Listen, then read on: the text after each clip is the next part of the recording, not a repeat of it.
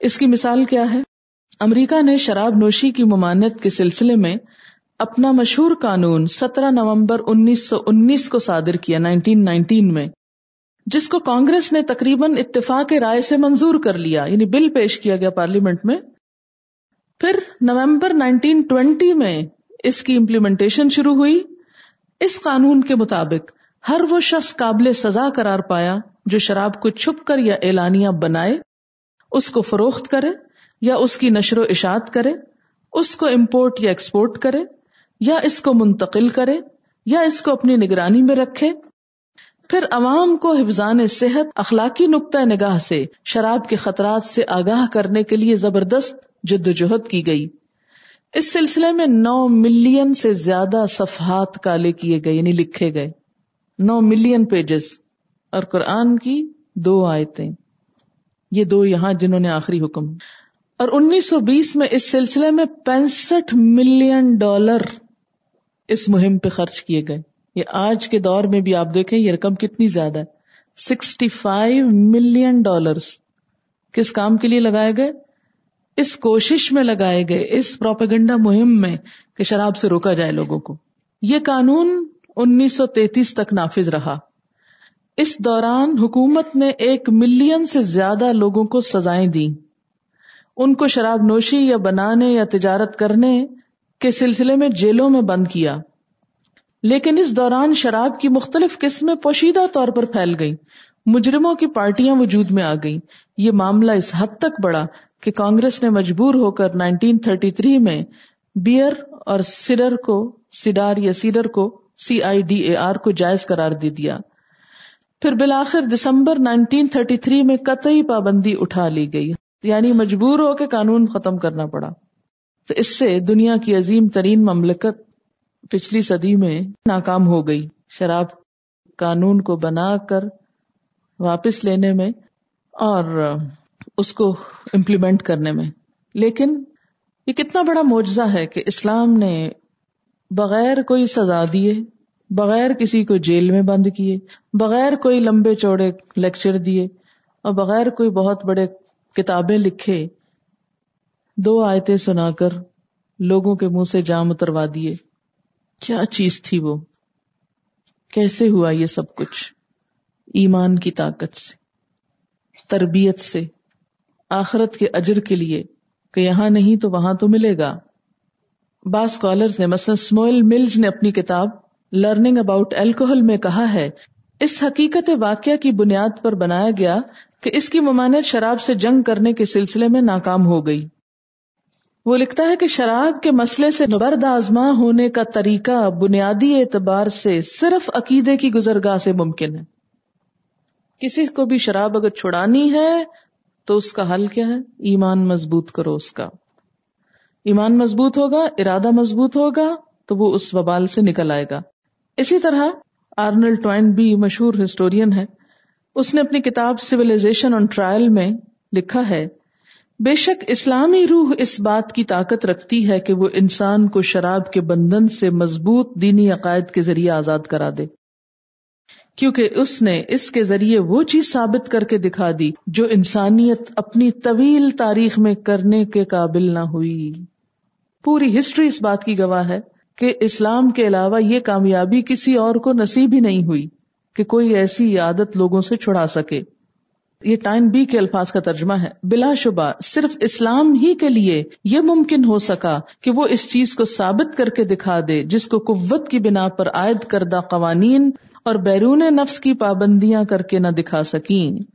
اسی بنا پر ہم کہتے ہیں کہ اسلام اس بات کی طاقت رکھتا ہے کہ وہ انسانیت کو اس مغربی تمدن کے اثرات سے نجات دلا دے، جس کے جال پورے اطراف عالم کو اپنے احاطے میں لیے ہوئے ہیں۔ اسی لیے تو اسلام اتنی بڑی تھرٹ ہے ان سب کے لیے۔ اور اپنی کمزور ترین حالت کے باوجود بھی یہ لوگوں کے لیے ایک خوفناک چیز ہے۔ اور اس کو اسلامک بام کا نام دیا جاتا ہے، جو ایٹم بام سے بھی زیادہ دیر پا اثرات رکھتا ہے۔ تو نتیجہ کیا نکلا؟ خمر جو ہے وہ کیا ہے؟ حرام ہے۔ ایک اور حدیث میں ہے کہ آپ صلی اللہ علیہ وسلم نے اس دسترخوان پہ کھانے سے منع فرمایا جس پر شراب ہو۔ آپ نے ان برتنوں کو استعمال کرنے سے منع کر دیا جن میں شراب بنائی اور پی جاتی تھی۔ بعد میں جب حرمت کا قانون نافذ ہو گیا تو برتنوں سے پابندی اٹھا لی گئی۔ اب جیسے شراب کی بوتلیں ہوتی ہیں، بعض اوقات ان کو دھو کے ان کو کسی ڈیکوریشن میں استعمال کر لیتے ہیں تو کوئی حرج نہیں۔ نبی صلی اللہ علیہ وسلم کے زمانے میں شراب پینے والے کے لیے کوئی خاص حد مقرر نہیں تھی، کوئی خاص سزا مقرر نہ تھی۔ جو اس جرم میں گرفتار ہو کے آتا، اس کو جوتے مارے جاتے، لاٹھیوں سے مارا جاتا، کھجور کے سنٹے مارے جاتے، مکے وغیرہ مارے جاتے، زیادہ سے زیادہ چالیس ضربیں آپ کے زمانے میں اس جرم پہ لگائی گئی۔ یعنی چالیس جوتے مار لو یا کوڑے مار لو یا کچھ بھی۔ حضرت ابو بکر کے زمانے میں بھی چالیس ہی مارے جاتے۔ حضرت عمر کے زمانے میں بھی ابتدا میں چالیس کوڑوں کی سزا رہی۔ پھر جب انہوں نے دیکھا کہ لوگ جرم سے باز نہیں آتے، تو انہوں نے مشورہ کر کے اس سزا کو دگنا کر دیا یعنی اسی کوڑے کر دیے گئے۔ اسی سزا کو امام مالک، امام ابو حنیفہ اور ایک روایت میں امام شافی شراب کی حد قرار دیتے ہیں۔ مگر امام احمد بن حنبل اور ایک دوسری روایت میں امام شافی اور حضرت علی رضی اللہ تعالیٰ عنہ نے چالیس کوڑوں کو ہی پسند کیا ہے، کہ جو اصل حکم ہے۔ اس کے بعد دوسری چیز۔ جس چیز کو منع کیا گیا ہے، وہ ہے ول میسر جوا۔ میسر کا لفظ یسر سے ہے، آسانی۔ وہ کثیر مال و دولت جو مفت میں بآسانی ہاتھ لگ جائے۔ اسے ہی جوا اور کمار بازی بھی کہتے ہیں۔ جوئے کی مشہور قسم تو جو جوئے کے نام سے ہے، وہ حرام ہے، شرن قانون اور جواری کو کسی معاشرے میں عزت کے ساتھ نہیں دیکھا جاتا۔ لیکن افسوس کہ آج کے معاشرے میں ماڈرن بننے کے شوق میں کئی لوگ، شوق شوق میں دوسرے نام رکھ کے جوا کھیلتے ہیں۔ مثلاً کارڈ کھیلنا، اگر اس میں پیسہ بھی انوالو ہو، یا کوئی بھی طریقہ ایجاد کر لیں آپ۔ اسی طرح لاٹری، معمہ بازی، ریفل کے ٹکٹ، انعامی بانڈز، ریس کورس اور بیمہ کی بعض شکلیں۔ شطرنج، یہ سب قمار کی قسمیں۔ حضرت علی رضی اللہ تعالیٰ عنہ سے مروی ہے کہ اشترنج من المیسر، شطرنج بھی جوا ہے۔ کھیل ہے ایک طرح کا۔ تو جوا جو ہے، اس کو بھی اسلام نے حرام قرار دیا۔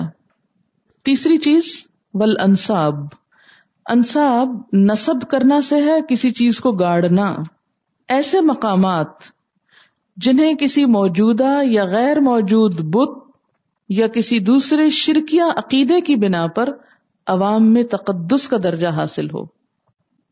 کوئی بھی چیز جسے مقدس مان لیا جائے، وہ اصل میں مقدس کوئی نہیں، بس سمبولکزم میں یعنی سمبل کے طور پر خود ہی پہلے اسے مقدس مانا، پھر اس پہ نظر و نیاز چڑھانے لگے۔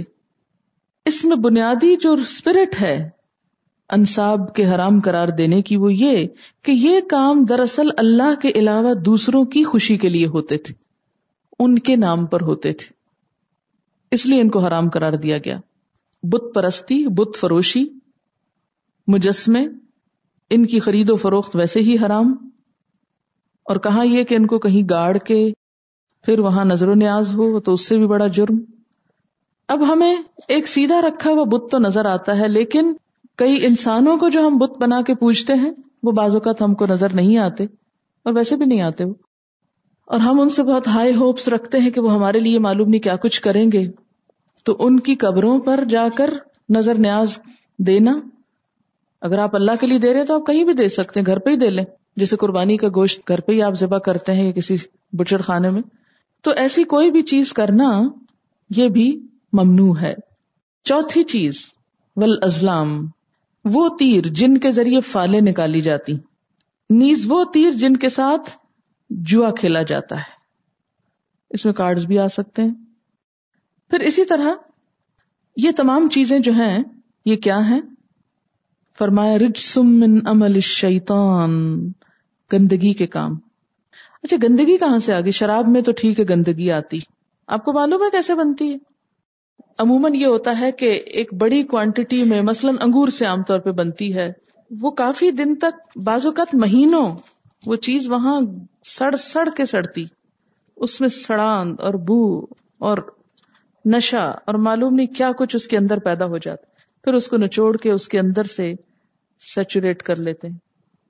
لیکن سرکہ جو ہے نشا آور نہیں، وہ پھر اس کی آگے کچھ اور شیپ بدل جاتی ہے نا تو جب کیمیکل چینج آ جائے کسی چیز میں اور اس کے اندر وہ تاثیر نہ رہے تو پھر وہ حکم بدل جاتا ہے۔ پھر آپ دیکھیں کہ افریقہ کا ایک مخصوص علاقہ ہے جہاں پر ہاتھی سیب کھانے کے لیے جاتے ہیں۔ جب تک وہ پہنچتے ہیں کافی لمبا سفر کر کے تو سیب گل کر، گر کر، گل سڑ چکے ہوتے کہتے کہ بازو کا ہاتھی اگر وہ گلے سڑے سیب کھا لیتے ہیں تو اس سے ان کے اندر اتنا نشہ آ جاتا ہے کہ وہ ٹکرے مار کر بڑے بڑے جنگل تباہ کر دیتے ہیں۔ تو کوئی بھی ایسی چیز جو نشہ آور ہو جس میں انسان اپنے ہوش و حواس جو ہے وہ کھو بیٹھے، تو وہ چیز ناپسندیدہ ہے۔ اس میں سرور کی کیفیت کے لیے ہو یا بالکل ہی عقل ماری جائے، تھوڑی ہو یا زیادہ، سب کی ممانت پر میں رجس۔ تو شراب کے تو بنانے کا اور اس کے جو اجزاء ہیں انگریڈینٹس وہ ویسے بھی طیب میں نہیں آتے، لیکن میں جو آپ بظاہر اس میں گندگی نظر نہیں آتی، لیکن اس سے دلوں میں جو بغض و عداوت پیدا ہوتا ہے، کہ بعض اوقات بہت دشمنیاں پیدا ہو جاتی ہیں، اور انصاب بھی بتوں کے نام پر، اور بتوں کی گندگی کے بارے میں بھی آپ دیکھیں کہ قرآن پاک میں آتا ہے نا فج تنب الرج من الاوسان وج تنبو قول الزور سورت الحج آیت ٹوینٹی میں آتا ہے۔ بس بتوں کی گندگی سے بچو۔ تو بت تو بعض اوقات بڑے ہی سنگ مرمر کے خوبصورت سفید ہوتے ہیں۔ ان کی گندگی کہاں سے آ گئی؟ یعنی ان کے اندر جو تصور ہے اللہ کے شریک ہونے کا، یہ ایک انتہائی گندا خیال ہے۔ کوئی بھی عقلمند انسان ایسا خیال نہیں رکھ سکتا۔ پھر ول ازلام اور تیر پان سے۔ ان کی گندگی کیا ہے؟ کہ ان کے ذریعے جو مال حاصل ہوتا ہے، وہ حلال نہیں ہوتا۔ تو کوئی بھی چیز جو حلال نہ ہو بیسیکلی وہ کیا ہے؟ رجس میں آ جاتی۔ حضرت عمر نے کہا کہ شراب تیرا ستیہ ناس ہو، تیرا ذکر تو جوئے، انصاب اور ازلام کے ساتھ ہے۔ بعض لوگ کہتے ہیں نا کہ حرام کا لفظ نہیں لکھا ہوا۔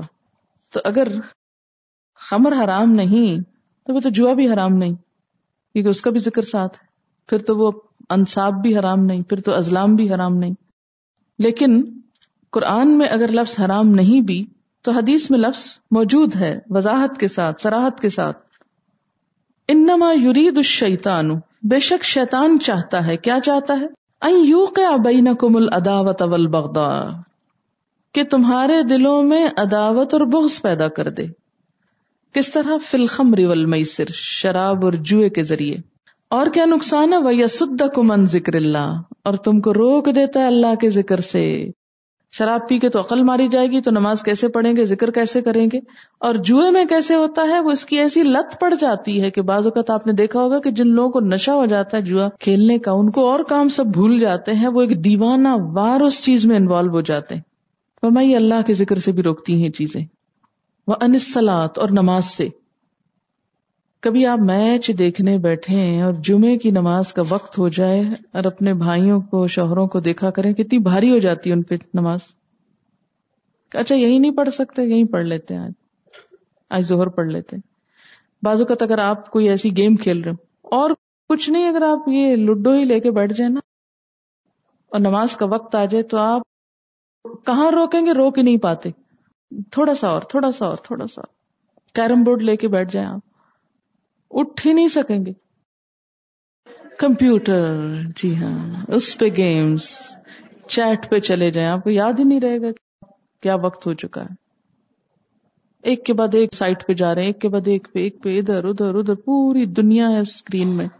گھر بیٹھ کے پوری دنیا میں گھوم رہے ہیں آپ۔ فرمایا کہ یہ چیزیں تمہیں اس لیے روکا جا رہا ہے کہ نمبر ایک تو یہ گندگی ہے، نمبر دو یہ کہ عداوت اور بخس پیدا کرنے والی چیزیں ہیں۔ نمبر تین، اللہ کے ذکر سے روکتی نمبر چار، نماز سے روکتی۔ اللہ تعالیٰ پوچھتے فہل ان تم منتہون رکنے والے ہو؟ رکو گے؟ ہم تو نہیں رک رہے۔ آپ کہتے رہے۔ ظاہر جو لوگ کر رہے ہیں، وہ یہی کہہ رہے ہیں۔ عمل سے کہہ رہے اور عمل سے کہنا زیادہ سخت ہے۔ ہم تو نہیں رک رہے۔ اور پھر ساتھ ہی فرمایا وہ اتی اللہ و اتی الرسول۔ اطاعت کرو اللہ کی اور اطاعت کرو رسول کی۔ وہ اور بچ کے رہنا، محتاط رہنا پکڑ نہ ہو جائے، پھسل نہ جاؤ۔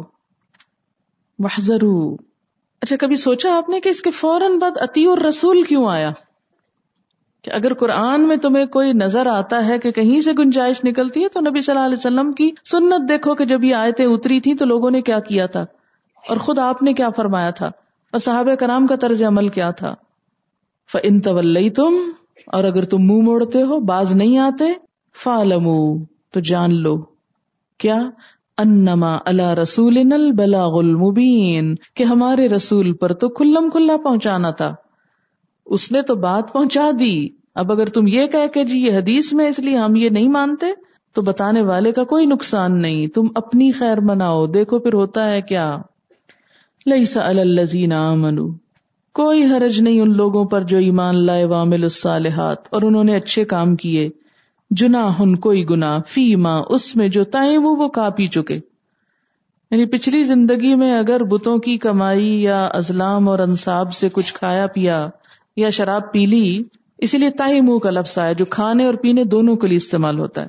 ادامت تقو جب وہ تقوا اختیار کرے وہ آمن اور ایمان لائیں وہ امل الصالحات اور عمل کریں اچھے۔ سمت تقو پھر تقوا کریں۔ وہ آمن اور ایمان لائیں۔ سمت تقو پھر تقوا کریں۔ وہ آسن اور اچھا رستہ اختیار کر لے احسان کریں۔ و اللہ یحب المحسنین اور اللہ محبت رکھتا ہے محسنین سے۔ اب یہ تین دفعہ کیوں آیا؟ و تقو و آمن سمت تقوا امن پھر تقوا اور ایمان، پھر تقوا اور ایمان۔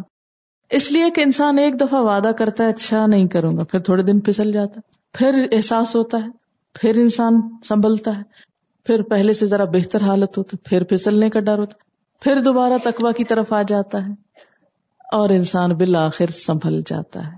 اس لیے بار بار بار کی بات ہے۔ پہلی مرتبہ تکوا اور ایمان کہ جب حکم آیا تو انسان نے کہا، ٹھیک ہے، لیکن کیا ہوا؟ پھر اس کمپنی میں گئے، پھر ویسے ہو گئے۔ پھر نکلے، پھر بھاگے، پھر تکوا کیا، پھر یعنی انسان کبھی یہ نہ سوچے کہ ایک دفعہ اگر اس نے وعدہ کر لیا تو ہمیشہ کے لیے چھوٹ جائے گی۔ یہ چیزیں چھوڑنا آسان نہیں ہوتی، ان کو ٹائم لگتا ہے۔ لیکن گیو اپ نہیں کرنا، کوشش کرتے رہنا ہے۔ ایک کے بعد ایک ایک کے بعد ایک۔ بالآخر وہ وقت آئے گا کہ جب تم احسان کے درجے پہ پہنچ جاؤ گے۔ احسان کا درجہ کون سا ہے؟ کہ انتابد اللہ کا ان کا ترا ہو ایسے اللہ کی عبادت کرو، گویا تم اس کو دیکھ رہے ہو، وہ نظر آنے لگ جائے۔ ابھی تو کیا ہوتا ہے، ہمارے کام اکثر لوگوں کے لیے ہوتے ہیں، میڈم کے لیے ہوتے ہیں۔ لیکن جب یہ اسٹیج آ جائے کہ اللہ کے لیے ہونے لگے، تو جو پھر کمٹمنٹ آتی، قربانی اور سیکریفائس اور اخلاص آتا ہے، وہ اس سے پہلے نہیں آتا۔ کسی انسان کے لیے کام کر کے وہ کام میں وہ جدت وہ بہتری آ ہی نہیں سکتی جب تک کہ وہ اللہ کے لیے نہ ہونے لگ جائے۔ اس کا لطف ہی کچھ اور ہو جاتا ہے۔ تو احسان کا درجہ کیا؟ انت ابود اللہ کا ان کا ترا۔ اس طرح اللہ کی عبادت کرو، گویا تمہیں نظر آ رہا ہے، وہ دیکھ رہا وہ سامنے کھڑا ہے، جیسے وہ ایک بچے کو نظر آتا تھا کہ ابا، وہ دیکھ رہا ہے۔ چوری نہ کرو، وہ دیکھ رہا ہے۔ اور اگر یہ کیفیت نہ بھی ہو، تو اتنی تو ہو کہ تمہیں نظر آنے لگے تم نہ دیکھ سکو تو یہ تو ہو کہ وہ تم کو دیکھ رہا ہے، یہ احساس تو رہے۔ اور جب یہ کیفیت آ جائے تو ایسے ہی لوگ اللہ کے محبوب بن جاتے ہیں۔ واللہ یحب المحسنین، اللہ محبت رکھتا ہے احسان کرنے والوں سے۔ اس میں ہم دیکھتے ہیں کہ بعض اوقات کچھ لوگ ایسے تھے کہ جنہوں نے اس وقت شراب پی جب ابھی حرمت نہیں ہوئی تھی اور اسی حال میں وہ شہید ہو گئے۔ تو ان کے لیے کیا ہے؟ کہ نہیں، اگر وہ اس وقت تقوا اور احسان کی راہ پر تھے تو کوئی حرج نہیں۔ دوسرا یہ کہ اکثریت نے تو فوراً ہی چھوڑ دی، لیکن اکا دکا کیسز بعد میں بھی ہوتے رہے۔ اس میں سے ایک واقعہ ہے جو بہت دلچسپ واقعہ ہے کہ ایک شخص شراب کے جرم میں پکڑا ہوا آیا تو لوگ اس کو لانت کرنے لگے۔ آپ نے فرمایا، اسے لانت نہ کرو، یہ اللہ اور اس کے رسول سے محبت کرتا ہے۔ کہ بعض لوگ اس جرم میں مبتلا ہونے کے باوجود اللہ اور اس کے رسول سے محبت کرتے ہیں۔ لیکن ایسی چیزوں میں پڑ جاتے ہیں کہ جن سے نکلنے میں ان کو ٹائم چاہیے۔ ہمارا حال کیا ہے؟ جس کے بارے میں پتا چلے، ہم سب سے پہلے صرف اس کو لانت ملامت شروع کر دیتے ہیں اور اس کی اصلاح کی اور مدد کی کوشش نہیں کرتے کہ اس کو نکال باہر لائیں۔ تو اس کے لیے سب سے اہم چیز کیا ہے؟ کہ ایسے شخص کو مورل سپورٹ دی جائے۔ اس کی کمپنی بدلی جائے اور پھر وقت دیا جائے، ایک کے بعد ایک سٹیج یہ جو تین دفعہ ہے نا آمن وامل الصالحات سمت تقو آمن وامل الصالحات سمت تقو آمن سمت تقو احسن یہ سب کیا ہے؟ یہ گریجولی آگے بڑھنے کی بات ہے۔ پہلی دفعہ، روح اور قلب کا تعلق، تزکیہ نفس۔ دوسری مرتبہ، انسانوں کا انسانوں سے تعلق، حقوق العباد کی وجہ؟ کیونکہ انسان جب شراب جوئے میں بڑھتا تو حقوق لباد بہت متاثر ہوتے بیوی کو مارنا شروع کر دیا، اس پہ زیادتی شروع کر دی، بچوں کے ساتھ زیادتی۔ اور تیسری مرتبہ جو ہے، اللہ اور بندے کا تعلق ہو جائے۔ کسی سے نہ ڈرے اور نہ کسی کی خاطر، بلکہ صرف اللہ کی خاطر ایک کام کرے۔ سورت المائدہ کا یہ حکم کافی بعد میں آیا ہے۔ اس سے پہلے دو حکم گزر چکے۔ ان دو احکامات کے آنے کے باوجود بعض لوگ ابھی تک شراب پی رہے تھے۔ پھر اس آیت میں قطعی حرمت کا ذکر ہے کہ اب اس کے بعد بالکل بھی اجازت نہیں ہے۔ اب جب لوگوں کو اس بات کی شدت کا احساس ہوا کہ یہ کام بہت ہی گناہ کا کام ہے رج سن ہے، عمل الشیطان ہے، تو ہمارے ان بھائیوں کا کیا ہوگا جنہوں نے شراب چھوڑی نہیں تھی ابھی اور وہ دنیا سے رخصت ہو گئے۔ یعنی ویسے وہ نیک تھے، لیکن وہ ابھی چونکہ شراب کی حرمت نہیں آئی تھی تو شراب سے رکے نہیں تھے۔ تو اس کے جواب میں فرمایا کہ لئی سا الزین امن وامل الصالحات جناح فی ما تائم کہ جو لوگ ایمان لا چکے اور انہوں نے اچھے عمل کیے، ان پر کوئی گناہ نہیں، اس معاملے میں جو وہ پہلے کھا پی چکے۔ یعنی جو شراب اور جوئے کی رقمیں کھا پی چکے، اور خاص طور پر اشارہ ہے کچھ ان لوگوں کی طرف جو جنگ عہد کے دن صبح شراب پی کر شہید ہو گئے تھے، کہ کیا ان کی شہادت قبول ہوئی؟ تو بتایا جا رہا ہے کہ چونکہ ان کے پاس ایمان تھا اور باقی ان کے اعمال نیک تھے، اور اگر اس وقت تک اس چیز کی حرمت نہیں آئی تھی، اور وہ اسی چیز کے ساتھ دنیا سے رخصت ہوئے تو کوئی حرج نہیں۔ پھر آپ دیکھیے کہ شراب کی ممانعت بھی تین مرتبہ ہوئی ہے اور تین مرتبہ کچھ کچھ لوگوں نے اس کو کم کر دیا۔ کچھ لوگوں نے کم کر دیا اور کچھ لوگوں نے اس کو چھوڑ دیا۔ جن کے اندر بہت تقوا تھا، انہوں نے پہلی مرتبہ ہی چھوڑ دی۔ کچھ نے دوسری مرتبہ اور باقی سب نے آخری مرتبہ۔ پھر اکا دکا کوئی کیس رہ گیا کہ جو بعد میں بھی باز نہ آئے۔ پھر ایک اور اینگل سے اس کو دیکھیے کہ جب بھی کوئی انسان کسی غلط چیز کو چھوڑتا ہے تو یہ ممکن نہیں ہوتا کہ ایک ہی دن میں چھوڑ دے۔ ایک حکم سنتا ہے، انسان عمل شروع کرتا ہے، پھر کچھ دن کے بعد انسان آہستہ آہستہ پھر ویسا ہی ہونے لگتا ہے۔ پھر دوبارہ جب اس کا احساس ہوتا ہے تو پہلے سے زیادہ ہوتا ہے۔ پھر آہستہ آہستہ انسان ہے۔ دوسرا درجہ آ جاتا ہے۔ پھر تیسرا درجہ آتا ہے، جو اصل درجہ ہے، جس میں تقوا کے ساتھ احسان بھی شامل ہے۔ احسان کا درجہ نیکی کا اعلی ترین درجہ ہے۔ آپ دیکھیں کہ مثلاً آپ کو شروع میں کوئی حکم پتا چلتا ہے قرآن کا، تو آپ کے دل میں اللہ کا ڈر آتا ہے، آپ اس کو چھوڑتے ہیں۔ پھر کیا ہوتا ہے؟ کچھ دن کے بعد پھر ادھر ادھر ڈاما ڈول ہونے لگتے ہیں پھسلنے لگتے ہیں، کچھ چھوڑ دیا، کچھ کر لیا۔ لیکن آپ کی کوشش جاری ہوتی۔ ہے اس کوشش میں پھر دوسرا اسٹیپ آ جاتا ہے۔ اگر کوشش جاری رہے تو آپ دوسرے مرحلے تک پہنچ جاتے ہیں۔ اور دوسرے مرحلے میں کیا ہے کہ پھر پہلے سے بہتر ہوتا ہے لیکن ابھی بھی پرفیکشن نہیں ہوتی۔ اور تیسرا مرحلہ ایسا ہوتا ہے کہ جس میں تقوا بھی ہے، ایمان بھی ہے عمل سالے بھی ہے اور احسان بھی ہے۔ احسان کے درجے پر نیکی کرنا وہ نیکی ہوتی ہے جو محض اللہ کے لیے کی جائے، جس میں کوئی ریاکاری کوئی دکھاوا، کوئی دوسری غرض شامل نہ ہو۔ اور یہی نیکی کا اعلی ترین مقام ہے، جب سب کچھ اللہ کے لیے ہو جائے۔ احسان کا درجہ، انتہائی شکر گزاری کا درجہ۔ ہم سب ذرا اپنے آپ کو پرکھیں کہ ہم کون سے درجے پر ہیں۔ پہلے پر یا دوسرے پر یا تیسرے پر۔ ابھی ابتدا ہے یا درمیان میں ہیں یا آخری سیڑھی چڑھ چکے ہیں۔ اور بات یہ ہے کہ ان میں سے صرف ایک چیز ظاہر کی ہے۔ تین چیزیں اندر سے تعلق رکھتی ہیں۔ ایمان بھی اندر کی بات ہے تقوا بھی اندر سے متعلق ہے اور احسان بھی اندر سے متعلق ہے۔ احسان کی کیفیت بھی اندر کے ساتھ ہے۔ جو لوگ احسان کے درجے پر عمل کرنے والے ہوتے ہیں، وہ ہر دنیا کے نفع نقصان سے بالا ہو جاتے ہیں۔ وہ ہر حال میں نیکی کا سوچتے ہیں۔ کوئی ان کے ساتھ کرے یا نہ کرے، وہ کسی کے بدلے کے طور پہ نہیں کرتے۔ وہ اس لیے کرتے ہیں کہ انہیں اپنے رب کو راضی کرنا ہے، انہیں ہر حال میں کرنا ہے۔ وہ کسی انسان سے ڈر کے کسی اچھے کام کو چھوڑتے نہیں۔ کسی انسان کی خوشامد سے کوئی اچھا کام کرتے نہیں۔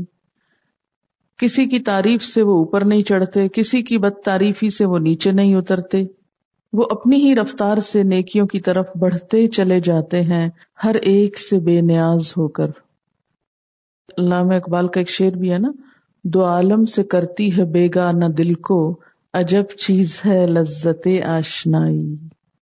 یعنی جس انسان کو اللہ کی معرفت ہو جائے، جس انسان کا اللہ سے تعلق پیدا ہو جائے۔ جو انسان اللہ کی عظمت اور بڑائی اور کبریائی سے آشنا ہو جائے، اس انسان کے لیے دونوں جہان پھر ہیچ ہو جاتے ہیں۔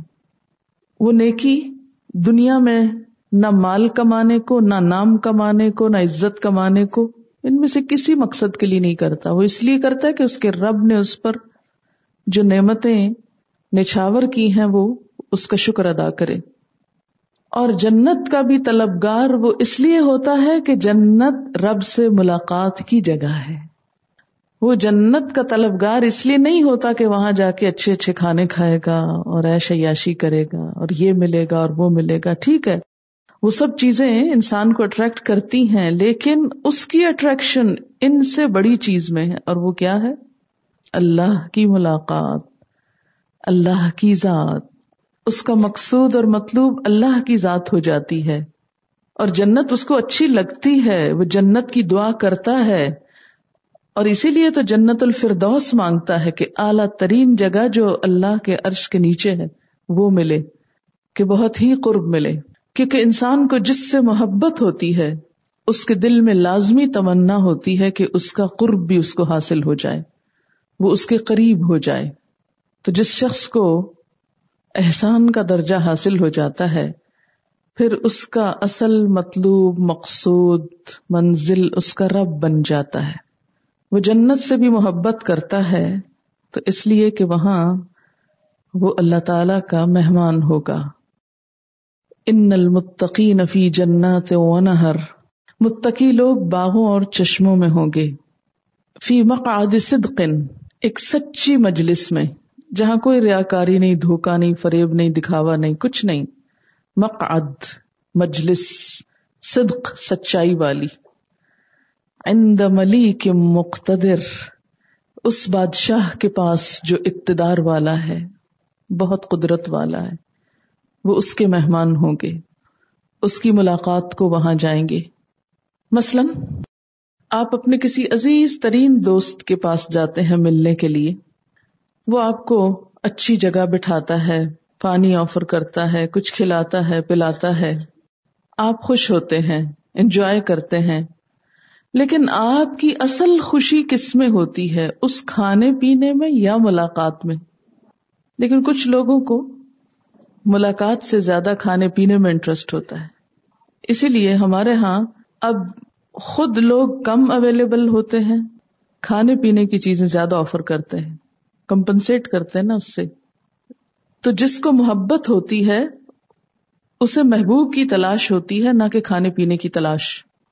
وہ یہ نہیں دیکھتا کہ مجھے کیا کچھ کھلایا اور پلایا گیا۔ وہ یہ دیکھتا ہے کہ میں جس سے ملاقات کو گیا اس کی ملاقات ہوئی کہ نہیں۔ تو ہم سب اگر جنت بھی مانگتے ہیں یا جنت میں جانا چاہتے ہیں، تو جنت کا نام سنتے ہی جو اصل خوشی ہونی چاہیے، وہ اللہ کی ملاقات کی ہے۔ وہ حدیث میں آتا نا کہ ہر بندے کو وہ سب کچھ دے دیا جائے گا جو وہ چاہے گا۔ جب انسان کا دل بھر جائے گا نا چیزوں سے کہ بس اب اور کچھ نہیں چاہیے، تو اس وقت اللہ تعالیٰ اپنا آپ دکھائیں گے۔ اور جب اللہ تعالیٰ نظر آئیں گے تو بندے کو ہر وہ چیز جو اس کے پاس ہوگی بھول جائے گی۔ انسان فراموش کر بیٹھے گا۔ یہ تو نہیں چاہیے۔ تو چاہیے۔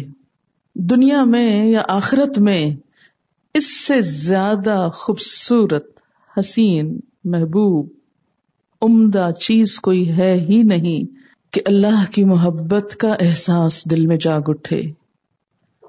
اور اس کے ساتھ آخرت میں اس کے دیدار کی طلب اور تڑپ اور تمنا ہو جائے۔ جو اس لیے جیتا ہے، اس لیے مرتا ہے، وہ ہر لطف پا لیتا ہے۔ وہ تنہائی میں بھی مسکراتا ہے۔ کیونکہ وہ تنہا ہو کر بھی تنہا نہیں ہوتا، وہ اپنے رب کو اپنے ساتھ محسوس کرتا ہے۔ وہ ہر پریشانی کے عالم میں پرسکون رہتا ہے۔ وہ دنیا کی کوئی خوشی اس کو بہت مروب نہیں کرتی۔ وہ کسی کی بڑائی سے، کسی اور چیز سے مروب نہیں ہوتا۔ اس لیے کہ اس کا رب ان سب چیزوں سے بڑا ہے۔ نہ مال، نہ دولت، نہ کسی کا بڑا گھر، نہ محل، نہ زیورات، نہ کچھ اور کچھ بھی امپریس نہیں کرتے۔ اس لیے کہ اس کے رب کے پاس ان سب چیزوں سے بہت بڑا ہے، بہت کچھ۔ اگر وہ مل جائے تو سب کچھ انسان کا۔ بچوں کو اطمینان ہوتا ہے نا، ہمارے ماں باپ کے پاس اتنا ہے، ہمیں کیا پریشانی؟ کچھ کمی ہوگی بھی تو ہمارے ماں باپ کے پاس بہت کچھ ہے۔ کتنا مان ہوتا ہے نا۔ کہ رشتہ ہے ماں باپ سے ایک۔ تو اللہ تو ستر ماؤں سے بڑھ کے پیار کرنے والا ہے۔ جس کی دوستی اللہ سے ہو جائے، اس کو کتنا مان ہوگا کہ میرے رب کے پاس سب کچھ ہے۔ اور وہ سب کچھ دے سکتا ہے۔ پھر کوئی چیز فکر مند نہیں کرتی۔ یہی اصل منزل ہے جس تک ہم سب کو پہنچنا ہے۔ احسان کی منزل۔ کہ صرف عدل نہیں کہ اللہ نے دیا، چلو کچھ نماز پڑھ لیں۔ چلو ہمیں کچھ دین کی سمجھ آ گئی۔ چلو تھوڑی بہت ہم بھی کسی کو دے دیں۔ نہیں، قربانی کے درجے پہ۔ کہ دنیا ملتی ہے یا نہیں ملتی، سلے میں کچھ آتا ہے کہ نہیں آتا؟ وہ جو مل گیا، اس سے بڑا سلا کیا چاہیے؟ اس سے بڑی بھی کوئی چیز چاہیے ہم کو؟ اگر وہ ہمارا ہو جائے، جو پوری کائنات کا بادشاہ ہے، تو جن کی نظریں اپنے رب پر ہوتی ہیں، پھر وہ چھوٹی چیزوں کے لیے نہ بھاگتے ہیں، نہ لڑتے ہیں، نہ روتے ہیں اور نہ ان میں کھو جاتے ہیں۔ انہوں نے لکھا ہے کہ پہلا جو تقو اور آمنو ہے، یہ تعلیم اور تربیت ہے۔ آمنو کو انہوں نے کمٹمنٹ قرار دیا۔ امل الصالحات کے اچھے اعمال سے اس کا اظہار۔ پھر اتقو، اگلا تقوی کی سٹیج مزید تربیت نفس۔ پھر آمنو کمٹمنٹ کا ایک اور لیول پھر اتقو highest level of educating and training conscious سب سے زیادہ بلند درجے کی تعلیم اور تزکیہ نفس اور احسنو اعمال صالح کا بلند ترین درجہ، جس میں حقوق اللہ اور حقوق العباد دونوں کی ادائیگی ہوتی رہے۔ اور یہ گریجولی انسان ترقی کرتا انسان کے اندر وسط آتی چلی جاتی ہے۔ ایمان انسان کو وسط نظر و قلب دیتا ہے۔ یہ کسی نے ایک کمنٹ بھیجا ہے میڈم، جب شراب اور جوئے کی آیات آئیں تو ایک دم سے میرے ذہن میں ایک کلیئر پکچر آ گئی کہ کس طرح ان دونوں چیزوں کا ایک دوسرے کے ساتھ لنک ہے۔ مجھے ایک بار ایک خاصی بڑی لیزنگ کمپنی کے مارکیٹنگ مینیجر جو کہ ہندو تھے، لیکن اپنے کام اور کمپنی کے ساتھ بہت سنسیئر تھے، انہوں نے بتایا کہ گورنمنٹ کے آفیسر سے زیادہ تر کام جو کہ پرائیویٹ کمپنیز کے غیر قانونی ہوتے ہیں، وہ رشوت کے ذریعے کرائے جاتے ہیں۔ لیکن کچھ آفیسر جو رشوت نہیں لیتے، انہیں اس طرح سے ٹریپ کیا جاتا ہے کہ وہ خود بخود جال میں پھنس کر رشوت لینے اور غلط کام کرنے پر مجبور ہو جاتے ہیں۔ وہ اس طرح کے ان آفیسر سے دوستی کر کے انہیں ہلکے ڈوز سے، جو کہ کوک وغیرہ میں مکس کر کے دیتے ہیں، شراب کا چسکا لگایا جاتا ہے۔ اگر آفیسر پہلے سے شراب کا عادی ہو تو ان کا کام بہت آسان ہو جاتا ہے۔ پھر انہیں ایسے کلبز میں لے جاتے ہیں جہاں بڑے پیمانے پر جوا کھیلا جاتا ہے۔ کچھ دن انہیں صرف دکھا کر ٹیمپٹ کرتے ہیں اور پہلے سے کی گئی ساز باز کے تحت مسلسل جیت کر ان افسروں کے دل سے جوئے کی برائی ختم کر دیتے ہیں۔ جب یہ افسر شراب کے نشے میں ہوتے ہیں تو تھوڑا سا زور دینے پر جوا کھیلنے پر بھی آمادہ ہو جاتے ہیں۔ پھر انہیں مسلسل جتوایا جاتا ہے۔ پھر بتدریج اس چیز کا نشہ بڑھنے لگتا ہے۔ کیونکہ آسانی سے ملنے والے مال کا نشہ بہت زیادہ ہوتا ہے، پھر یہ افسر زیادہ بڑی رقموں کا جوا کھیلنے لگتے ہیں۔ پھر جب بہت بڑی رقم لگا دیتے ہیں، تو انہیں ہروا دیا جاتا ہے۔ جوئے کے اڈوں میں نئے آنے والوں کے لیے ہار جیت پہلے سے طے شدہ ہوتی ہے۔ اب جبکہ یہ بہت بڑی رقم ہار دیتے ہیں اور رشوت نہ لینے کے سبب ان کے پاس بہت زیادہ پیسہ تو ہوتا نہیں، پھر انہیں یہ رقم انہی لوگوں سے ادھار لینی پڑتی ہے۔ پھر ہر بار جیتنے کی امید میں ادھار لے لے کر مزید رقم لیتے جاتے ہیں اور یہ ادھار اس قدر بڑھ جاتا ہے کہ اس کے عوض ان پرائیویٹ کمپنیز کے لوگوں کا ہر ناجائز کام کرنا پڑتا ہے، کیونکہ کسی طرح تو جان چھڑانی ہے۔ اس کے نتیجے میں گورنمنٹ کے جو تھوڑے بہت افسران ایماندار ہیں، انہیں بھی خرید لیا جاتا ہے اور نتیجہ صرف کرپشن ہے۔ ہاں یہ جوئے کے بارے میں ایک اور کمنٹ ہے کہ امریکہ کے شہر لاس ویگس میں خاص طور پر کاسینوز یعنی جوئے خانے ہیں، ہمارے بھی بہت سے لوگ وہاں شوق سے جاتے ہیں اور جوئے کو بہت ماڈرن طریقوں سے خوبصورت روشنیوں کے اس شہر میں کھیلا جاتا ہے۔ شراب کے اور مختلف نشہ آور اشیاء کے انسانی ذہن اور جسم پہ اثرات۔ انسانی دماغ پر اثر یعنی جب شراب انسان پیتا تو دماغ پہ اثر ہوتا ہے۔ دماغ میں خمر انہیبیٹری پاتھ ویز پہ اثر انداز ہو کر اس کو دبا دیتی ہے۔ جو انسان کو بہت سے کام کرنے سے روکتا ہے۔ اس لیے نشے کی حالت میں جب انہیبیٹری پاتھ وے دب جاتا ہے، تو انسان بے حیائی اور فحاشی کی باتوں کو اپنانے سے گریز نہیں کرتا اور قابل شرم حالت اور رویے اپنا لیتا ہے۔ Fifty to seventy percent brain dysfunction ہو جاتا ہے۔ Memory loss acute and chronic depression, خودکشی کی طرف رجحانات اور میلان بڑھتا ہے۔ موڈ کی تبدیلیاں، ہاتھوں میں راشا کنولژنس اور ہوش و حواس پر بھی یہ اثر پڑتا ہے۔ زیادہ استعمال سے چال میں بھی لڑکھڑاہٹ آ جاتی ہے۔ امریکہ میں ون تھرڈ ایکسیڈینٹس کی وجہ الکوہل بیان کی جاتی ہے۔ گھریلو اور خانگی تنازع، طلاق ریپ چائلڈ ابیوز جنسی تشدد وغیرہ کی بھی اہم وجہ الکوہل کا استعمال ہے۔ اسی لیے اسلام نے اسے ام الخبائش کہا ہے۔ تمام خرابیوں کی ماں۔ میدے اور نظام ہضم پر بھی اس کا اثر پڑتا ہے۔ آنتوں میں زخم کرتا ہے۔ مستقل ان سے خون رشتہ ہے اور اکثر یہ السر پھٹ کر خطرناک صورت اختیار کر لیتے ہیں۔ جگر جسم سے فاسد مادے کا اخراج کرتا ہے۔ الکوہل جب اس پہ اثر انداز ہوتا ہے تو زہریلے مادے جسم میں ہی رہ کر نقصان دہ ہو جاتے ہیں۔ فائبرس ٹیشوز جگر میں بننے کی وجہ سے جگر سخت ہو جاتا ہے۔ سروسس آف لیور کے نتیجے میں عموماً اموات بھی ہو جاتی ہیں۔ پینکریاس، الکوہل اس پر اثر انداز ہو کر انسولین جو کہ اس کا ہارمون ہے اور خون میں شوگر لیول کو کنٹرول کرتا ہے، اس کا لیول متاثر کرتا ہے۔ اس کے ساتھ کئی انزائمز جو کہ پینکریا میں بنتے ہیں اور خوراک ہزم کرنے میں مدد دیتے ہیں، ان پر بھی اثر انداز ہوتے ہیں۔ لہذا شوگر لیول شراب کی وجہ سے کم ہو جاتا ہے۔ جب گلوکوجن کم پیدا ہونے لگتا ہے گلوکوز کی کمی کی وجہ سے انسان کوما میں بھی جا سکتا ہے۔ اسی طرح بدہضمی بھی ہو جاتی ہے۔ ڈائیوریٹک افیکٹ انسانی جسم میں پوسٹیریئر پیچوری گلینڈ اور ویسپرسین نامی ہارمون نکلتا ہے جو پیشاب کو کنٹرول کرتا ہے۔ شراب نوش کا یہ ہارمون متاثر ہو کر جسم سے کثرت میں پیشاب کا اخراج کرتا ہے۔ اور ڈی ہائیڈریشن کا شکار ہو کر انسان کمزور ہو جاتا ہے۔ ہارٹ چونکہ الکوہل کا اثر ڈائجیشن اور ایبزاربشن اور ڈیٹیکسیفیکیشن پر ہوتا ہے، لہذا جسم میں خون کی کمی واقع ہو جاتی ہے اور جسم میں کیلشیم اور میگنیشیم بھی کم ہو جاتا ہے۔ چونکہ یہ دونوں مسلس کو کنٹرول کرتے ہیں، تو ان کی کمی کی وجہ سے مسل ٹوسٹنگ ہوتی ہے اور یوں کارڈیک اریدمیا یعنی ارریگولر ہارٹ ریٹ ہو جاتا ہے۔ Blood pressure. نیز یہ کہ الکوہل خون میں فیٹ بڑھاتا ہے یعنی اس کے ساتھ ہی سوڈیم ریٹینشن بڑھ جاتا ہے، جس کی وجہ سے بلڈ پریشر بڑھ جاتا ہے۔ Low immunity. شراب کی وجہ سے انسان کا امیون سسٹم جو ہے، اس پر بھی اثر پڑتا ہے۔ ریپروڈکٹیو سسٹم پر بھی اس کے اثرات ہوتے ہیں۔ اس میں مردوں کے اندر بھی صحت مند ہونے کے رجحانات اور زرخیز اسپرمس کی کمی وغیرہ وغیرہ کی بیماریاں شامل ہو جاتی ہیں، جن کے نتیجے میں امپورٹینس اور انفرٹیلٹی ہو جاتی ہے۔ خواتین میں اسٹروجن کا لیول کم ہو جاتا ہے، جس کی وجہ سے مینسٹرل فلو میں کمی ہو کر بالآخر ان کو اکثر اوقات ایمینوریا کا مریض بنا دیتی ہے یعنی مکمل طور پر مینسٹرل فلو کی کمی۔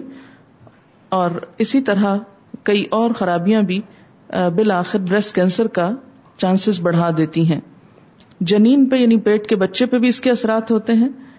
شراب اور منشیات کا استعمال کرنے والی ماں کے بچے عموماً کمزور اور کئی طرح کی جسمانی کمزوری میں بھی مبتلا ہوتے ہیں۔ مثلاً ہاتھ پیر میں معذوری، دل کی خرابیاں، دماغی طور پہ معذور، جنسی آزاد بھی نامکمل ہوتے ہیں، جیسے لڑکوں کی ٹیسٹیز کا پیٹ وغیرہ میں ہونا۔ یہ ایکچولی کسی ڈاکٹر نے ہر ہر حصے پر جو اثرات پڑتے ہیں، جس جس طریقے سے اس کا جائزہ ایک لیا تھا جس کا خلاصہ آپ کے سامنے پیش کیا گیا ہے۔ یہ کسی نے لکھا ہے کہ تقوا کا ذکر کھانے کے ساتھ کیوں؟ جب ہم جسم کی ضروریات، خوراک اور خواہش نفس میں بہت زیادہ محب ہو جاتے ہیں تو اپنی ذہنی نشو نما کو کم کر دیتے ہیں۔ عقل پر جذبات حاوی ہو کر روحانیت کمزور ہو جاتی ہے۔ اگر ہم میدے کے غلام بن جائیں تو ہماری عقل اور روح کو کنٹرول کرنے لگتا ہے۔ زیادہ کھانے کی وجہ سے لوگ زیادہ مرتے ہیں، بنسبت بھوک سے مرنے کے۔ ایک ریسرچ میں ثابت کیا گیا کہ خوراک کا اثر براہ راست انسانی رویوں پر پڑتا ہے۔ جنک اینڈ فاسٹ فوڈ اور کیمیکلز والے کھانے جسم میں فاسد مادے بڑھاتے ہیں اور خارج نہیں ہوتے، اس سے آکسیجن کی کمی ہو جاتی ہے۔ یوں انرجی کی کمی کے ساتھ ساتھ کینسر جیسی بیماری تک میں مبتلا ہو جاتا ہے انسان۔ یہ آیت ہے نا؟ یا ایوہ الذین آمنوا لا تحرموا طیبات ما احل اللہ لکم۔ اے لوگو، جو ایمان لائے ہو جو پاک چیزیں اللہ نے تمہارے لیے حلال کی ہیں، انہیں حرام نہ کرو۔ اور آگے کیا فرمایا تھا؟ ولا تعتدو اور زیادتی نہ کرو۔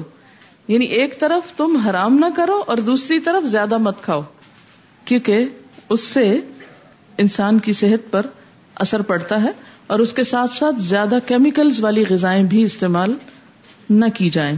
کیونکہ ہم آرٹیفیشل فوڈ زیادہ پسند کرتے ہیں، بنسبت نیچرل فوڈ کے۔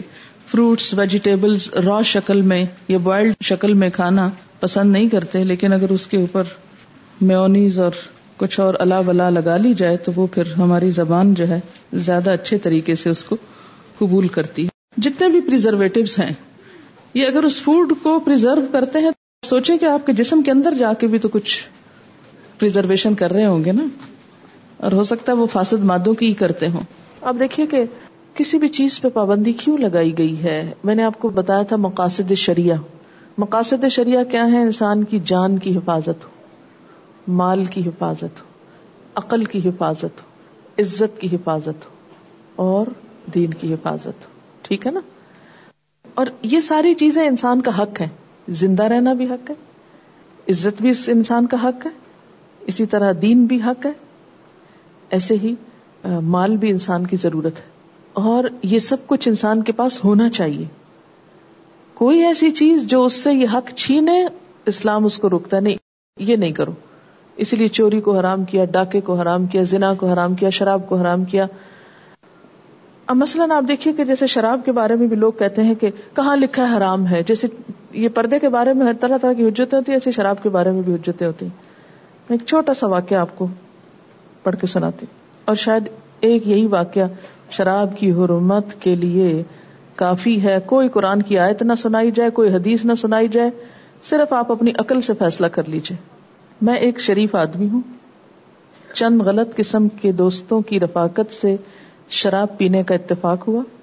اس درمیان بدقسمتی سے اپنی سترہ سالہ بچی سے بدفیلی کا مرتکب ہوا۔ چار مہینے گزرنے کے بعد معلوم ہوا کہ بچی حاملہ ہے۔ میں نے خود بچی سے پوچھا باپ نے خود بچی سے پوچھا تو بچی نے بتایا کہ یہ آپ کا کام ہے۔ یہ تحریر جو میرے سامنے اس شخص کی لکھی ہوئی ہے۔ آپ یقین کریں، صرف مجھے اتنا پتا ہے کہ میں نے کچھ شرارت کی، مگر یہ کس طرح ہو گیا مجھے کچھ یاد نہیں۔ یہ مجھے ہوش آنے پر میری بچی نے بتایا۔ اماں پوچھتی ہے، سوال ہے، میرے شوہر نے میرے بچی کے ساتھ زیادتی کی نشے کی حالت میں؟ اس بچی کے علاوہ چار چھوٹے بچے ہیں، شوہر کے علاوہ کوئی ہمارا خیال کرنے والا نہیں۔ بنوری ٹاؤن والوں نے فتوا دیا کہ عورت ہمیشہ کے لیے حرام ہو گئی ہے۔ فوری طور پر عورت کو طلاق دے دیجیے یعنی بیوی کو۔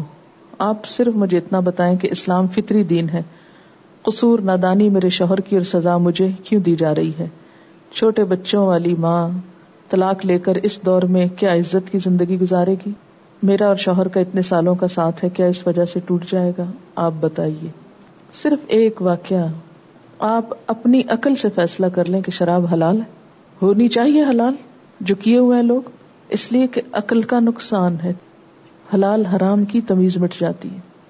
اسلام نے جس چیز پر بھی پابندی لگائی ہے، وہ کسی ضد میں نہیں لگائی، کسی کو ستانے کے لیے نہیں لگائی، کسی وجہ سے لگائی۔ کبھی بھی کوئی آپ کو یہ کہے، یہ کیوں اور وہ کیوں، تو صرف کیوں کا جواب کسی درخت کا پتا سوکھ گیا تو آپ یہ نہ کہیے کہ پتا کیوں سوکھ گیا، یہ دیکھیے کہ وجہ کیا ہے۔ موسم تو نہیں خزاں کا۔ کبھی فیصلہ نہ کیجیے کسی بھی حکم پر اسلام کے بدگمان یا بدزن نہ ہوئیے، یہ دیکھیے کیوں۔ پانچ مقاصد شریعہ کو سامنے رکھیے۔ کوئی بھی چیز جس سے حرام کیا گیا ہے، روکا گیا ہے یا جس کو حلال کیا گیا ہے، اس کے پیچھے پانچ وجوہات ہیں۔ کہ دین ہماری عزت بچانا چاہتا ہے، مال بچانا چاہتا ہے، عقل کو سنبھالنا چاہتا ہے، جان کو بچانا چاہتا ہے۔ قتل کیوں حرام کیا گیا؟ جان بچے رشوت کیوں حرام؟ ڈاکہ کی چوری کیوں حرام کیا گیا مال بچانا چاہتا ہے۔ تو حجاب کیوں؟ عورت کی عزت بچانا چاہتا ہے۔ اور اسی طرح جان، کیوں جان؟ اس لیے کہ آپ کو پتا ہے کہ بہت سے قتل کس لیے ہوتے؟ قتل کی وجوہات معلوم کیجیے اس میں سے ایک بڑا پروپورشن کیا ہوگا؟ جیلسی ایک چاہتا ہے اس لڑکی سے میں شادی کروں، دوسرا کہتا ہے میں بھی اسی سے ہی کروں گا۔ وہ اس کو مار ڈالے، جس طرح حابیل کابیل کے واقعے میں یہی وجہ بتائی جاتی۔ جو بھی قیمتی ترین چیز ہوتی ہے، اسلام اس کو سنبھالنا چاہتا ہے۔ واخر دعوانا ان الحمد للہ رب العالمین۔ سبحانک اللہم و بحمدک۔ نشہد اللہ الہ الا انت۔ نستغفرک و نتوب الیک۔ والسلام علیکم و رحمت اللہ وبرکاتہ۔